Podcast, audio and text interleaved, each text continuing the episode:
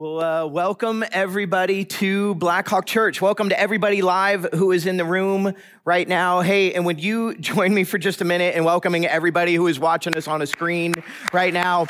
Welcome to all of our other sites, Gospel Fusion, Traditions, BCM. Welcome to Blackhawk Downtown. Welcome to Fitchburg. Welcome to all of you online or those of you joining our podcast. It's a long list, isn't it, of all the people we need to welcome. Uh, but it's great to have a chance to be able to, uh, to be together. One church in a lot of different locations. And uh, if I haven't met you, my name is Matt. I'm one of the pastors on staff, and I'm a part of the teaching team. And uh, man, it's great to have a chance to be able to be together. So we um, we made it through our little snow and ice fun of this past week, and uh, I feel like every, and we're almost done with February, which can I get an amen from anyone in the room right now? Oh, I'm getting some applause too. Yeah, that's, that's real. Um, it always feels so good to get done with February and into March because I feel like summer is coming. There's, we can't forget spring. Some of you are like spring. Don't give up on spring. Spring's amazing. But, uh, but warmer days are in our future, and we start to think about vacations and different things like that. So, so I have a question. How many of you, when it comes to like vacations, or maybe even like during the winter to get through winter, like every once in a while, you like being able to um, read like a good mystery novel. Maybe it's like your beach read for a particular season. Anyone in the room, like you're kind of a mystery. Anyone online, you can like join us as well, sites and venues. Yeah, I, I enjoy a good mystery every once in a while. I've been a John Grisham fan for a long time and Stephen King and different people like that. So, so actually, there is a, a woman uh, back from the 1920s and 30s who was a particular author. Her name was Dorothy Sayers. Now, Dorothy Sayers, yeah, there are people in the room, if you're watching online, people in the room who are like quietly golf clapping for Dorothy Sayers right now. Because Dorothy Sayers actually is known in the Christian world fairly well for some of her Christian theological writing that she did. She's a Christian writer from England, um, is kind of sometimes put into the same, she's put into the same category of C.S. Lewis, uh, J.R.R. Tolkien, G.K. Chesterton, different people like that. And Sayers, man, just an amazing woman. She, uh, she was one of the first women actually to graduate from Oxford University, and from there went on to have an incredible writing career. She, um, she was a playwright and wrote some different plays. She also wrote different books on, on poetry, different theological writing she did. But the thing that she is probably more known for than anything else is her mystery novels that she wrote. Um, mystery novels, um, in particular, about a, a character who she created, Lord Peter Wimsey. And Lord Peter Wimsey was this, um, this, this dashing, debonair, suave chap um, if you speak British. Uh, and um, it, just this, this, this character, kind of a Sherlock Holmes detective with a sense of humor. And, and her books really took off. And not just through the 1920s and 30s, but I mean, but ongoing. In fact, um, in the 1980s, I think it was 1987, the BBC actually created um, a TV series called um, A Dorothy L. Sayers Mystery uh, that came out that actually depicted three of her different books together. And, and, and, so she's been well known for a long time. Now, if you ever get into the um, Sayers novels, to, into her mystery stories, one of the things that people tell you they notice is that at the beginning, you find out as you get to know the character, Lord Peter Wimsey, he's actually rather, just due to the lifestyle that he lives, he's actually rather lonely. And, um, and so uh, Dorothy Sayers does something interesting as she is writing these particular, these particular novels. She actually um, creates a character named Harriet Vane. And Harriet Vane is this young woman who enters the storyline, and this is interesting. She, um, she is um, a recent graduate of Oxford University, and she is a mystery novel writer. Coincidence? I think not. So, and, and as she works this, you know, this deal, the interesting thing, she and Wimsey, they develop a relationship, they fall in love, eventually they get married and she becomes a part of all of the storylines uh, of, of Sayers mystery novels. Now, now, many people who are, who are big Dorothy Sayers fans, they actually would tell you that what Dorothy Sayers did was she wrote herself, as the author, wrote herself in to the story in order to rescue the main character. Isn't that interesting? So now hang on to that for just a minute because um, let me give you a little bit of an idea. For those of you who haven't been around here, we have been in a particular series that we've been doing here at Blackhawk called Live This Book, where we have been taking a look at the storyline of the Bible since September. And we're going to do that all the way to the beginning of June and uh, looking at the story of the Bible, start to finish, Genesis to Revelation, and taking a look at these common threads that we see play out, because we believe the Bible is one large story of God's movement towards us. And, uh, and so that's what we've been doing. And so far, we have been in the Old Testament.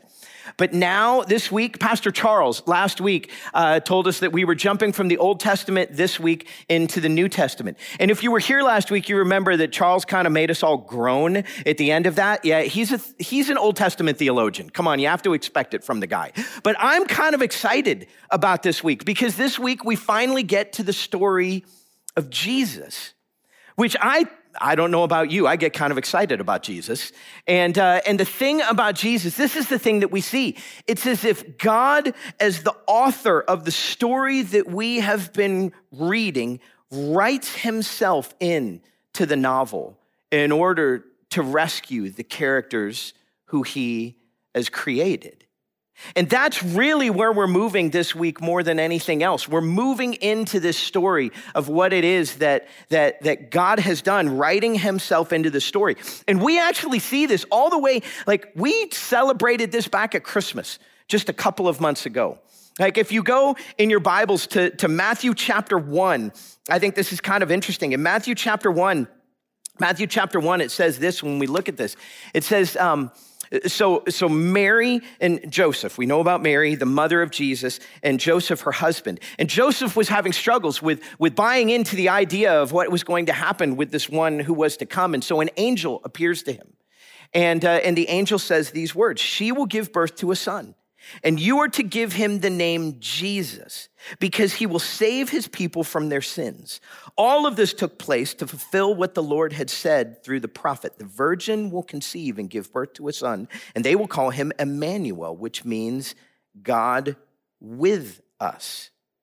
You see, God, God writes himself into the story as God because he wanted to be with us.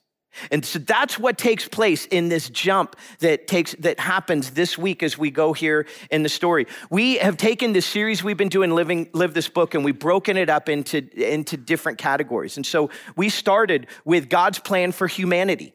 God had a plan for creating his people, but then the humans that he created rebelled. So then God chose a people, the people of Israel, who were going to be his people and help the world see who he is. But then Israel rebels. And that's as far as we've gone. That's basically the story of the Old Testament. This week, God writes himself into the story in the person of Jesus. Jesus the king. And that's where we start this week. So, for the next handful of weeks, really seven weeks, all the way through Easter, we are going to be taking a look at the storyline of Jesus, the life of Jesus. And, uh, and we're going to start these very first two weeks um, with, with some big picture ideas of Jesus. Today, we are talking about Jesus being fully God. And next week, we are going to, Pastor Chris is going to come and talk about Jesus being fully human.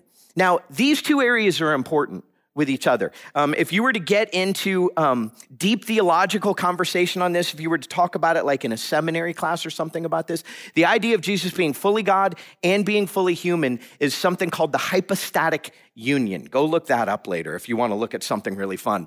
Hypostatic union. And, and in the hypostatic union, this idea, Jesus, fully God, fully man. I mean, think about this. Jesus had um, a divine father and a, and a human mother. And, and, so sometimes people would look at that and they would go, well, maybe that means that Jesus is some form of hybrid where he's like half God and half human. So when we look at the stories of Jesus, sometimes he's working out of his humanity and sometimes he's working out of his divinity. See, scripture, no, no, no, it gives us a different idea. He was fully God and fully human. Today we're taking a look at the idea of Jesus being fully God. And I want us to understand kind of the concept of why we believe he was fully God and, and then also why does that even matter?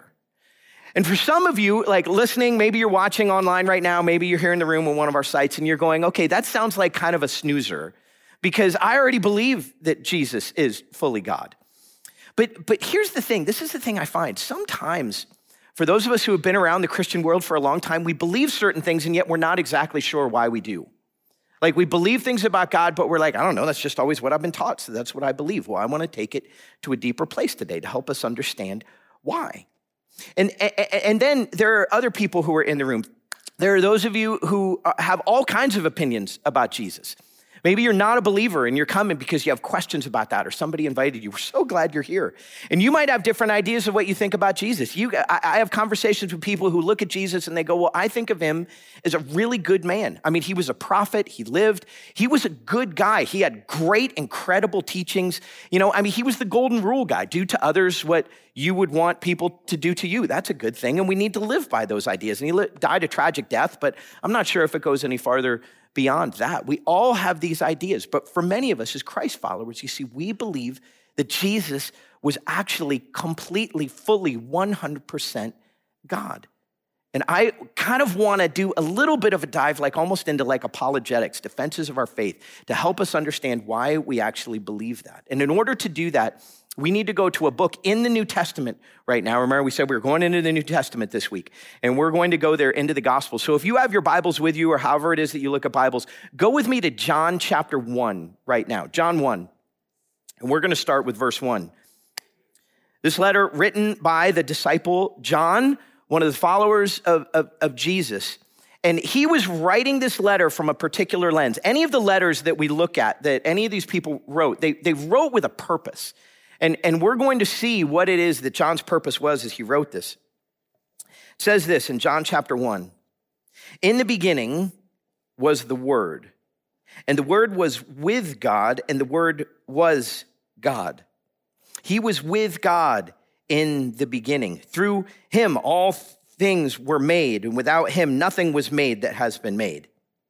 In him was life, and that life was the light of all mankind. If you scroll down then to verse 14, it says this And the Word became flesh and made his dwelling among us. And we have seen his glory, the glory of the one and only Son who came from the Father, full of grace and truth. Okay, now it's interesting to realize what John is doing in this particular passage of Scripture. Like he, what he's trying to do is to the reader, he's trying to give the reader a, a, lens, a framework to be able to see who, who Jesus is. And his overall desire was that people would understand Jesus is the Son of God and, and fully God. Notice some of the wording that he uses right at the beginning that aligns us with things that took place in the Old Testament. Remember, we're looking at the threads of everything that took place. If we go back to the book of Genesis, Genesis chapter 1, verse 1 starts this way in the beginning, God. I mean, it's interesting. That's exactly what, man, the writer of Genesis wanted us to understand from the beginning. John is playing off of that by saying, in the beginning was the Word, and the Word was with God, and the Word was God.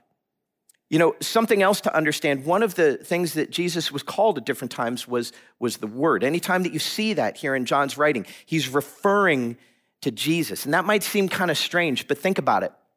We, we, we use words all the time to express our thoughts and ideas. I've, I've put together thoughts and ideas for a sermon today, and I'm expressing that to you through words. When Rachel talks to me about ideas that she has of things that you know she'd like us to do, she expresses that through words. Some of you have kids this week that were like getting at each other because of the amount of snow days and rain days. And one of the things I'm guessing some parents might have said is, "No, don't punch each other. Use your words."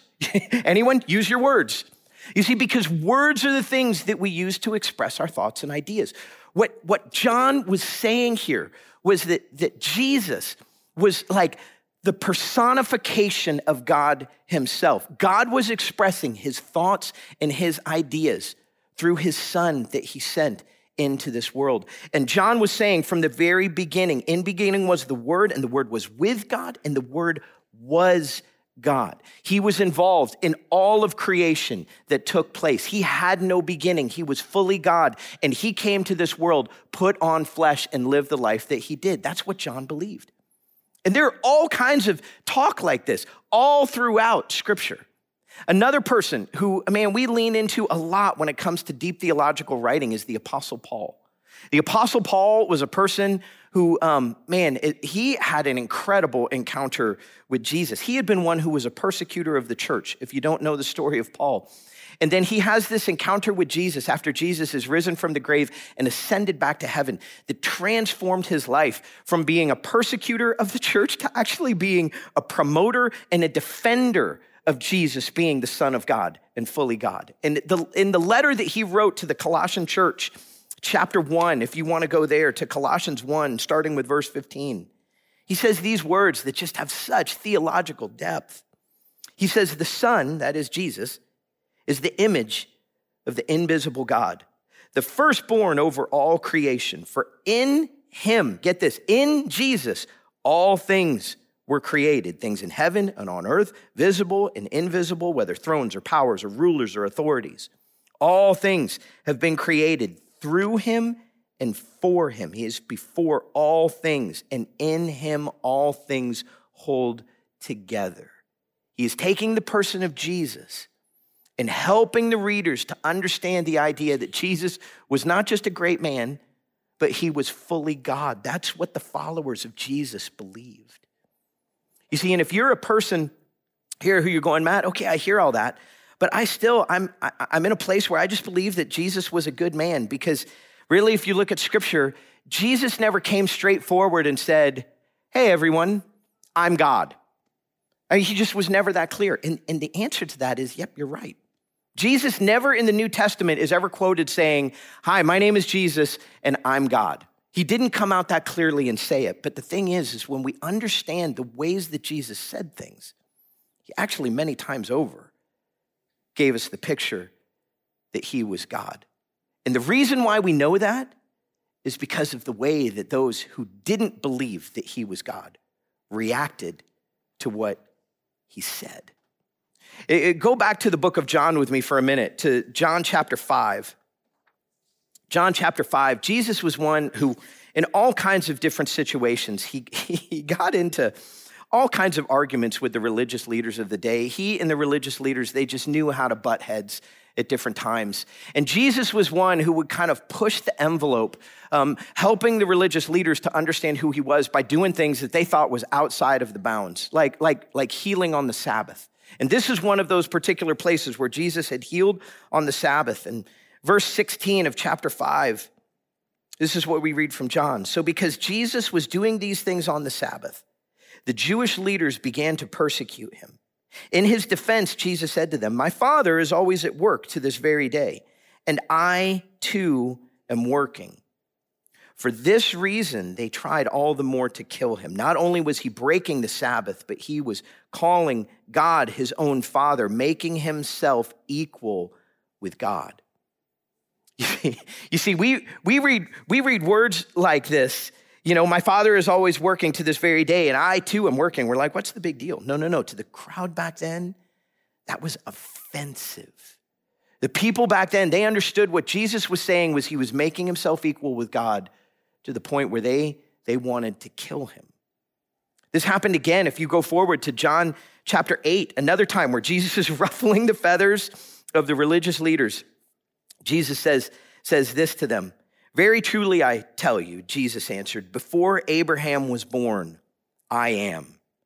At this, they picked up stones to stone him, but Jesus hid himself, slipping away from the crowds. Now, again, we like we might look at those words and go, "What's the big deal?" You know, before Abraham was, I am. Like, what's the big deal? See, Jesus in that moment, what he is doing is he is actually using the personal name of God himself, the name that God in the Old Testament gave, gave Moses. When Moses asked him who he should say that this God is, he said, Tell him that it's the word that we get Yahweh from. I am who I am. Jesus was using that word. Notice he, he doesn't say in the passage, Before Abraham was born, I was. He says, I am. And the leaders of that time knew exactly what he was saying to the point where they wanted to pick up stones and kill him on the spot. I mean, the, it's these type of claims that were the things that ultimately got Jesus crucified and killed.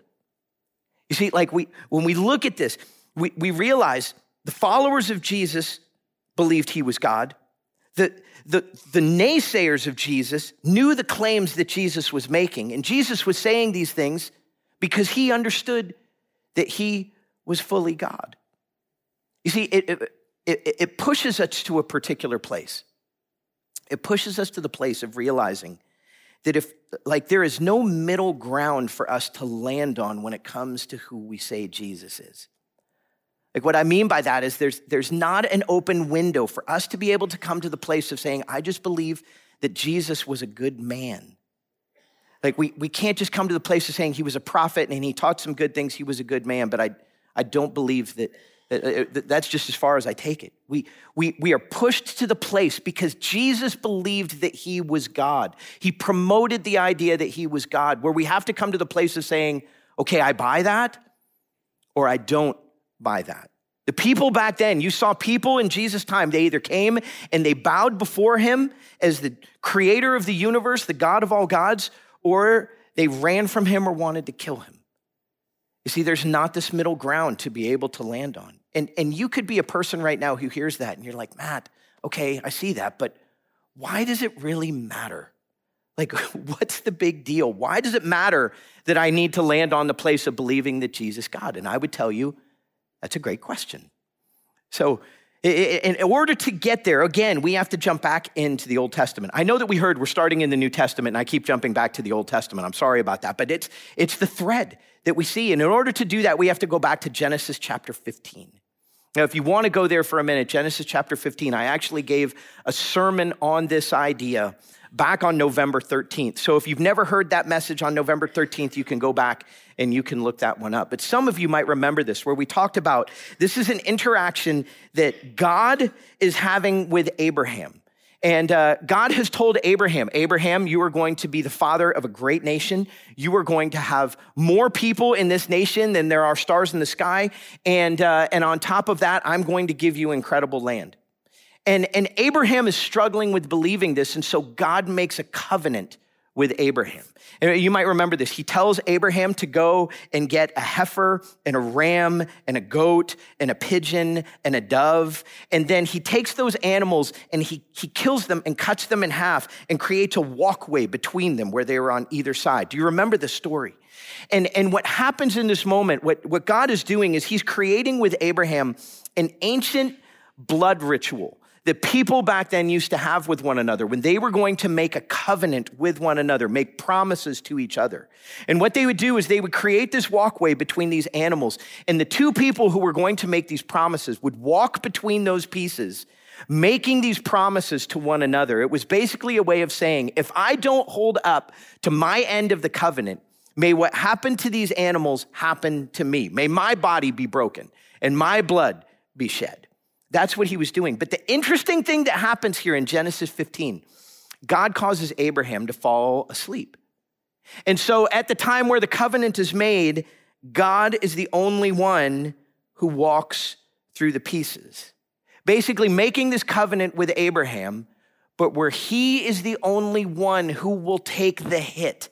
He is the only one who will pay the penalty if both sides of the covenant are not lived through. You see, God was basically saying he knew that Abraham wasn't going to be able to hold up to his end of the covenant. Abraham, like all of us, was a sinful person living in a fractured and broken world. And he knew, like all of us, he had fallen into sin. He wasn't going to be able to hold up his end. And so God was saying, regardless of what happens with you, Abraham, I am going to hold to my end of the bargain. And even if you don't, may my body be broken and my blood be shed. Do you see the picture? So now, fast forward to Jesus coming onto the scene. Why did he have to be God? Because he was the only one who could fulfill that side of the covenant. You see, when it came to the sin in our lives due to the fractured life that we live and the fractured world that we are in and the brokenness that we deal with, He, God, was the only one who could pay the penalty. It's the reason why He was the only one in the Old Testament to walk through those pieces. And so, Jesus, when he came to this world, he came with that perspective that he was going to give his life where his body would be broken and his blood would be shed to pay the penalty for our sins so that we could be in right relationship with God. The Apostle Paul does an amazing job of painting this picture for us in a letter that he wrote to the people of Rome in Romans chapter 5. Paul says this He says, Therefore, since we have been justified through faith, we have peace with God through our Lord Jesus Christ, through whom we have gained access by faith into this grace which we now stand. And we boast in the hope of the glory of God. I love this picture that Paul is painting where we have gained access. We have gained access to God by what Jesus has done. It's not by my life, it's not by my abilities. It has everything to do with Jesus being God.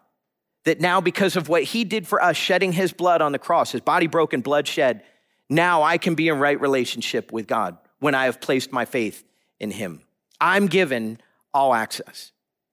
Let me ask you have you ever had a chance to be at any type of event where you were given like an all access pass? Anyone ever experienced that?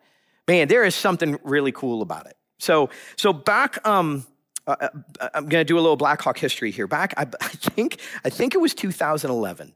Um, we started our first official offsite venue.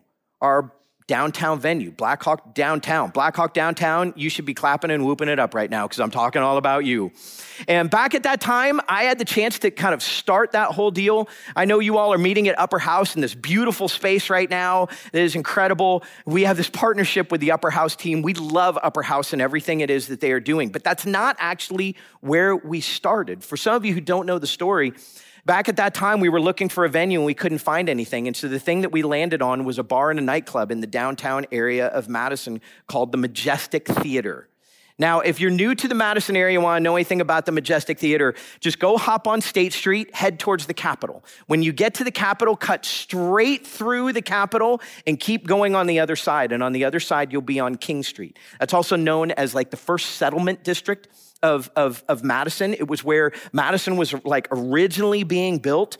And down there, there is this old vaudeville theater, you know, built in the early 1900s that now is a bar and a nightclub and a premier music venue in the Madison area.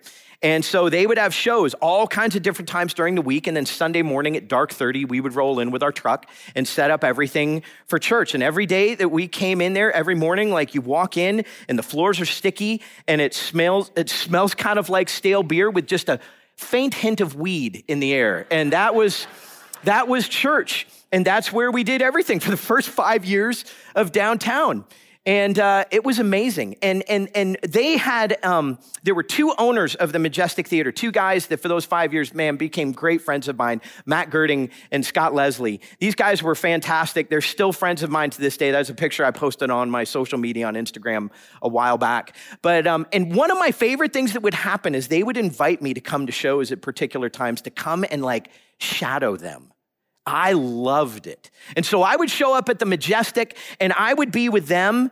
And man, as long as I was with them, they were my all access pass. Like I could go anywhere. If they were going, I was going. Offices in the back, backstage, green rooms, you know, tour buses behind the bar, wherever it was they were going, I could go. And there would be these big security dudes, you know, guys in like shirts that said security across them. And I would be walking along and they would see, you know, the owner and let them go by. They would go to me and they would stop me and then the owner, you know, Matt or Scott, they would tap him on the shoulder and go, No, it's okay. Come on, he's with me right now. And I could just slide right through. Thank you very much, Mr. Security Guard. You know? And I just, as I'm walking around this place, I just felt like a rock star. You know, I mean, it's the closest at least I'll ever be. But but me getting to where I was had nothing to do with who I was, had nothing to do with my abilities, had everything to do with who I was connected to at that moment.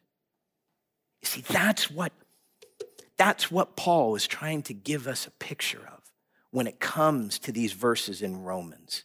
So, can we go back? Can we put up that slide of Romans chapter 5 one more time? So, we have been justified through faith. We have peace with God through our Lord Jesus Christ, through whom we have gained access, and all access pass into a right relationship with God. Because of what I've done? Nope. Because of my abilities? Nope. Because of my lifestyle? Nope. So, how do we get there?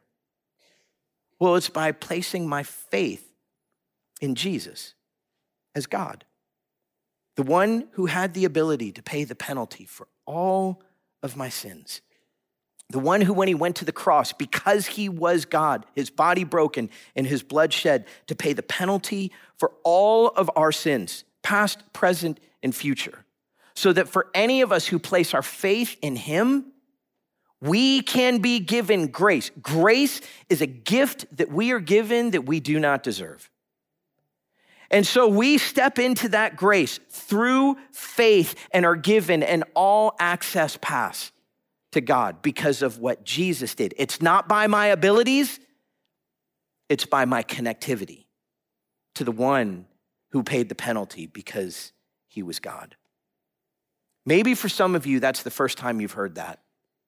But maybe for many of you, you might be going, okay, Matt, I've heard that before. What's the bit like? Yeah, I'm not learning anything right now. Well, the reason why I think we need to be reminded of something like that is because sometimes I think that we forget the connectivity that we have. And we easily step back into this place of trying to live a life to get by the security guard rather than realizing I'm, I'm connected to the owner. It's like we walk up to a certain door in a situation and there's a security guard standing there with his hand out, and his name is guilt or shame or stories from our past or memories from things that we wish we would have never done. And in that moment, it's if that security guard is holding his hand up, going, Wait, wait, wait, where are you going? Do you realize who you are? Do you realize what you've done? Do you realize the ways that you've blown it? Do you realize the things you've done and you think that you can just go through this door? You think you can waltz through. And they see, and then there's the owner on the other side going, no, no, no, no, see, he's with me. So my question to you is who are you listening to right now? are you listening to the security guard who is telling you about all the things and trying to keep you from coming? Or are you listening to the owner who has all control and is going, no, no, no, just come with me? You see, we've been given access, and it's through freedom. And all of it comes to us by placing our faith in Jesus and Him alone for our salvation. And it's offered to us because of the love that He has for us. You know, Dorothy Sayers had a love for Peter Wimsey, her main character. And so she wrote herself into the story to rescue him. Same picture. God, God has a love that you cannot imagine. And it's because of his love for you that he wrote himself into the story to pay a penalty that you could never pay. And so Jesus, now the owner, as fully God, stands there and goes, No, no, no, come with me. Yeah, don't listen to the security guy. Just come with me. Come with me. See, when we take those steps, that's faith in Jesus. And so, my question to you is Have you ever come to the place of where you've accepted Jesus as your Savior? Have you ever come to the place? You could have been coming to church for a long time, or this could be your first week. You ever come to the place of saying, Yep, Jesus, okay, I believe that you are God. I believe that you are the Savior of the world, the only one who can pay the penalty for my sins. I don't have the ability to walk through the pieces. You do, you did. So I'm placing my faith not in my abilities, but all on your ability because you're the only one who could do it. I want to give you the invitation to make that decision today. To make it like, to make the decision to place your faith in Jesus and Him alone for your salvation. It's, it's week one of talking about Jesus. We're already putting it all out there, and we're going to do that a lot more. But man, there's no greater decision you could make. And it's by, not by some magical words that you say or something like that, but I think that sometimes there's something powerful that just happens. And and us being able to say to God what is going on inside of us. And so if you're that person just in the quietness of your own heart, it's, it's just simply saying, God, I know I'm a sinner.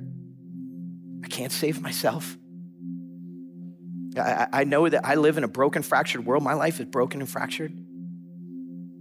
Thank you, Jesus, for coming to this world as God to pay a penalty that I could not pay. Today, I place my faith in you you alone for my salvation. That I might have a right relationship with God, not by what I do, but by what you did. So I give you my life. Thank you, Jesus, for saving me. Amen. If you just prayed that prayer, there is no greater decision that you can make in your life than placing your faith in Jesus. And we as a church, we'd love to help you on that, on that journey. And, uh, and so we just want to be a part of that with you. We'd love to know. We'd love to encourage you. We'd love to help you take the next steps. And so, if you wouldn't mind, um, you can pull out your phone. And uh, I know that can be awkward because you're like, ah, I've been coming for a long time. Nobody knows. I got to pull out my phone right now. It's okay. Trust me. Anyone who sees you with your phone out will be really excited that you made a decision like that. And you can, one, you can use the QR code to be able to go to this page, or you can just hold your phone down really low and, uh, and go to blackhawk.church slash yes. And there is just simply a few questions there, like we'd love for you to answer and uh, some contact information because we'd love to help you take those steps. But even if you didn't, it just simply lets us know that you took that step. And uh, we'd love to be a part of that with you. There is no greater decision that you can make. You know, the writer of the book of John thought that too. You know, he gave this lens and framework of everything that he wrote in the beginning was the Word. The Word was with God, and the Word was God. And he gave us that lens for everything he was trying to help us understand. And then at the end of the book of John, it's like he can't hold it in any longer, and he just comes straight out and goes, Okay, here's the reason why I just wrote everything that I wrote. Verse 31 of John chapter 20 says this But these are written that you may believe that Jesus is the Messiah, the Son of God, and that by believing, you may have life in his name. True life is only found in Jesus.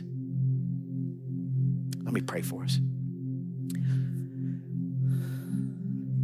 Lord God, thank you so much for sending your son Jesus into this world to pay a penalty that we could never pay. Lord Jesus, thank you that your body was broken, your blood was shed like to do what we could never do because you are God. And so we declare this day, you are God, you are Savior, you are Lord. We place our lives before you. We ask you to do with them what you will. Thank you so much for giving us all access to the Father because of your sacrifice. May we understand that in our lives deeper and deeper that it might transform who we are. We pray these things in Jesus' name. And all God's people said.